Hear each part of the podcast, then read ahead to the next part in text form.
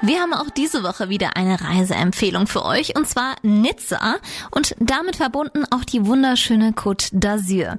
Und unsere Kollegin Justine Lederer hat da ein paar Tipps für euch. In Nizza ist nicht nur der Flughafen, der alles mit der Côte d'Azur verbindet, sondern Nizza ist auch eine wunderschöne Stadt am Meer, gefüllt mit Geschichte und Kultur. Barbara Kimmig, die ursprünglich aus dem Schwarzwald kommt, hat hier 2007 die Villa Rivoli eröffnet. Ein kleines, aber entzückendes Hotel im Herzen der Stadt und nur 200 Meter vom Meer entfernt. Was ist denn das Besondere an Nizza? Nizza ist eine Traumstadt. Sie sind innerhalb von 30 Minuten vom Flughafen direkt in der Stadtmitte. Sie sind am Strand. Sie können einen halben Tag schwimmen gehen, sich bräunen lassen, einfach in der Sonne liegen. An halben Tag können Sie shoppen, in ein Museum gehen. Alles ist so nahe. Und das Besondere ist, Sie fühlen sich überhaupt nicht wie in einer Metropole, wie in einer Großstadt. Die Stadt ist sehr viel ruhiger geworden. Sie ist sehr vielseitig. Sie sind in der Nähe auch vom Hinterland und in der Stadt selbst können Sie inzwischen tolle Fahrradwege entdecken. Es ist so eine schöne Mischung zwischen Intensität einer Stadt und Ruhe. Ruhe am Strand im Süden. Das ist so eine interessante Mischung. Und was machen Sie am liebsten? Also meine Lieblingsorte oder Dinge, die ich am liebsten mache, das ist jetzt nicht sehr originell, aber ich bin wahnsinnig gerne am Strand. In der Mittagspause hier von der Villa Rivoli aus sind es gerade mal drei Minuten zu Fuß. Dann nehme ich mir ein Sandwich und setze mich mittags schön an den Strand. Und jetzt im Sommer, jetzt schwimme ich natürlich und das ist ein absoluter Luxus. Und dann, ja, und dann gehe ich gerne essen. Ich gehe sehr gerne essen, zum Beispiel im Restaurant äh, Davida. Das ist eine französische Küche äh, mit einem Nizza-Touch, mit der Cuisine Niçoise. Auch eine junge Küche. Das ist eine tolle Mischung zwischen einfach und trotzdem gut. Das hört sich super an, aber was darf man auf gar keinen Fall verpassen? Man sollte unbedingt in Nizza sehen. Das Schloss Berg, das ist ein Mast am Ende der Altstadt. Coursalia, die Altstadt selbst ist wunderschön. Der Blumenmarkt, es bleibt und ist eines dieser Dinge, die man wirklich tun sollte. Die Architektur der Altstadt ist auch wunderschön. Das hört sich echt super an. Da freut man sich schon auf die nächste Reise nach Nizza. Vielen Dank. Also ist Nizza auf jeden Fall einen Besuch wert. Und morgen geht unsere Reise hier weiter durch die französische Riviera und zwar nach Cannes. Unsere Reise nach Nizza und damit an die Côte d'Azur geht weiter. Und unsere Kollegin Justine Lederer führt uns durch die wunderschönen Städte, die am blauen Wasser liegen.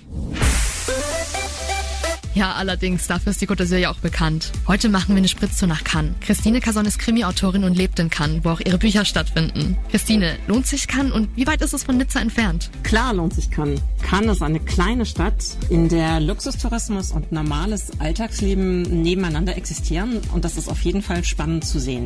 Cannes ist von Nizza mit dem Zug in einer halben Stunde erreichbar. Der Bahnhof in Cannes liegt mitten im Zentrum. Das heißt, man ist sofort mittendrin. Man kann quasi sofort in der Rue d'Antibes einkaufen. Das ist die Shoppingstraße schlechthin. Man kann in genauso fünf Minuten an der berühmten Croisette flanieren. Sie können Selfies machen auf dem roten Teppich vor dem Palais de Festival, kann Millionärsjachten und alte Segelschiffe im Hafen bestaunen und ebenso die kleinen Fischerboote sehen, die direkt daneben liegen. Man könnte sich auch einfach am Sandstrand ahlen und im Meer schwimmen. Also kann, lohnt sich auf jeden Fall. Alles ist schnell und leicht zu erreichen und ja, ist schön und spannend. Was wäre denn dein Geheimtipp in Cannes? Also in Cannes gibt es keine Geheimtipps mehr. Cannes ist eine touristische Stadt, das muss man sich bewusst machen. Alles ist eigentlich bekannt. Ich baue aber in meinen Kriminalromanen immer mal weniger bekannte Orte ein und schicke meinen Kommissar zum Essen auch in nette Restaurants. Die gibt es, zumindest in dem Moment, wo ich darüber schreibe, wirklich. Man muss sich aber bewusst machen, dass im gastronomischen Bereich alles sich ziemlich schnell dreht. Also es kann sein, dass das in der nächsten Saison schon nicht mehr existiert. Wenn ich es darüber schreibe, gibt es das. Was beständig schön ist in Cannes, ist der Marché Fortville. Ein üppiger Obst, Gemüse, Blumen und Fischmarkt. Und der ist umgeben von vielen kleinen Bistros und Cafés. Und das ist besonders am Wochenende immer ein reges Treiben und wirklich sehr, sehr nett dort. Hast du da vielleicht auch einen Lieblingsort? Also mein Lieblingsort, Lieblingsort Orte, muss man sagen, sind die zwei kleinen Inseln vor Cannes. Die Ile de Lérins heißen die, Sainte Marguerite und Saint-Honorat. Und man erreicht sie mit einer Fähre in einer Viertelstunde und schon die Überfahrt, so kurz wie sie ist, finde ich toll. Auf den Inseln ist man in einer anderen Welt. Da ist, auch wenn das kleine Schiffchen, die kleine Fähre voll ist, das verläuft sich auf der Insel, da ist Ruhe und Natur. Man kann wandern und picknicken, man hat wundervolle Blicke über das Meer und kann auch in kleinen Buchten in glasklarem Wasser baden. Das hört sich ja traumhaft an.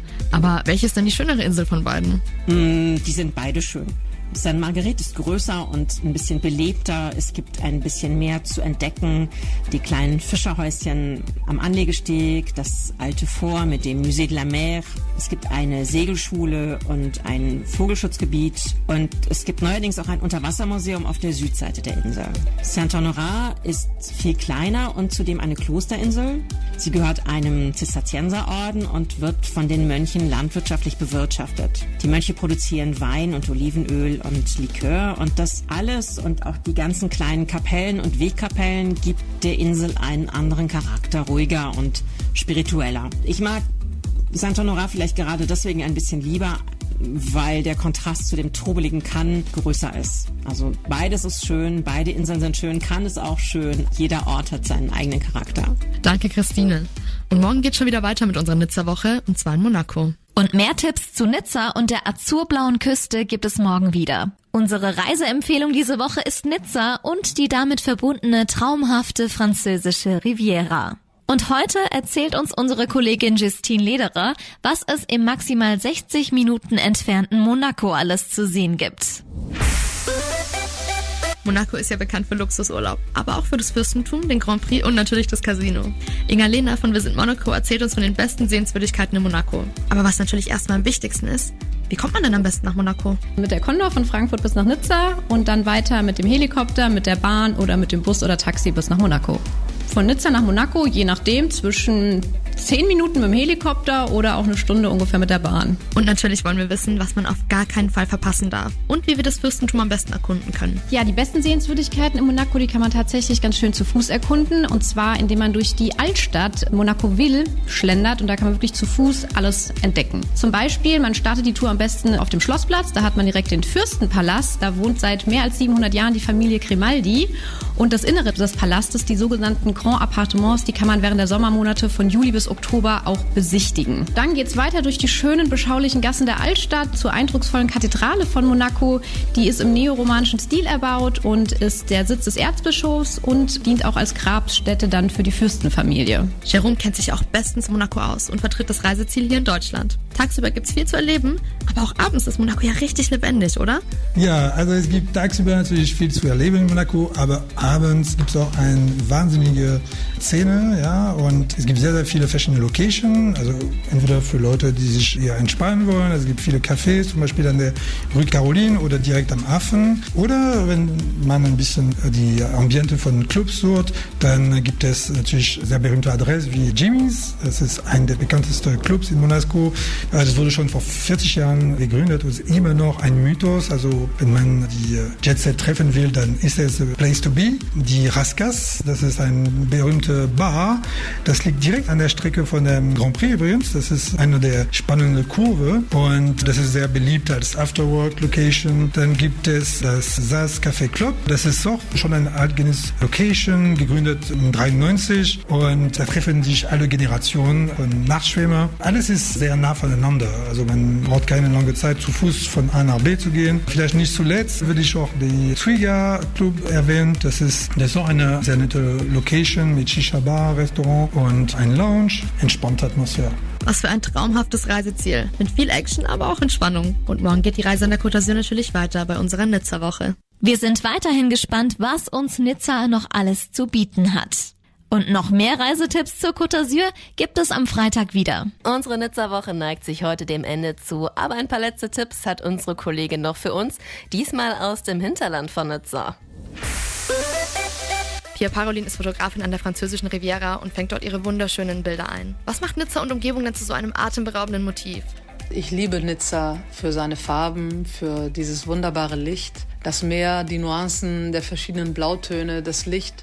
Selbst an einem verregneten Tag ist immer dieses wunderbare Licht und diese Farben da. Und das inspiriert mich als Fotografin natürlich ganz besonders. Und das ist für mich einer der Gründe, warum ich immer wieder nach Nizza fahre, sehr gerne an die Promenade des Anglais, wo man viele Kilometer am Meer entlang spazieren kann in die Unendlichkeit blicken kann, träumen kann und auch umgeben ist von sehr viel Leben, Menschen, die in guter Ferienstimmung selbst an einem Wochentag spazieren gehen und ja, mit denen man sich nicht alleine fühlt, sondern einfach eine gute Zeit verbringt und dann hat man diese, diese Ruhe, die man eigentlich nur am Meer finden kann, wo diese Weite ist und eben diese unglaublich faszinierende Kombination aus Farben und Licht. Da bekommt man ja richtig Lust auf Urlaub an der Côte d'Azur. Wo kann man denn deine Fotos bewundern? Meine Bilder sind inzwischen seit über zwei, drei Jahren in verschiedenen Instituts Français in Deutschland zu sehen gewesen und werden das auch weiterhin sein. Das wechselt immer mal die Stadt, aber da habe ich eine sehr bunte Serie von der Promenade des Anglais in Nizza,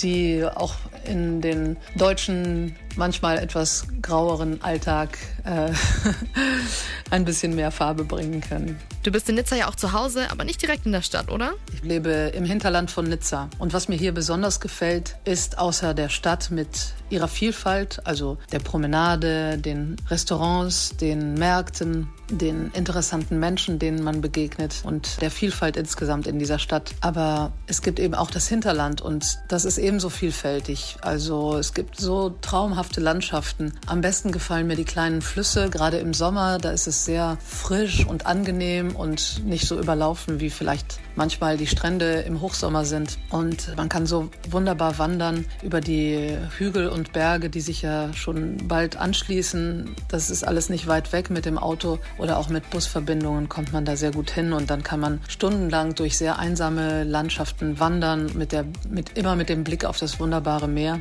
Dann sind natürlich auch unten am Meer entlang diese ganzen Städte wie Cannes, Antibes oder im Hinterland dann Grasse und viele kleine Juwelen, die gar nicht so bekannt sind, so wie Biot oder Moinsartou, so diese kleinen Städtchen, die alle ihren Charme haben, alle verschieden sind und einfach eine unfassbar schöne Vielfalt in diese Region bringen. Danke, Pia. Ich glaube, wir sind jetzt wirklich top informiert und wissen, was wir an der Côte d'Azur auf gar keinen Fall verpassen dürfen. Das war's mit unserem Reisetipp Nizza. Aber nächste Woche geht unsere Reise schon weiter, nämlich nach San Francisco.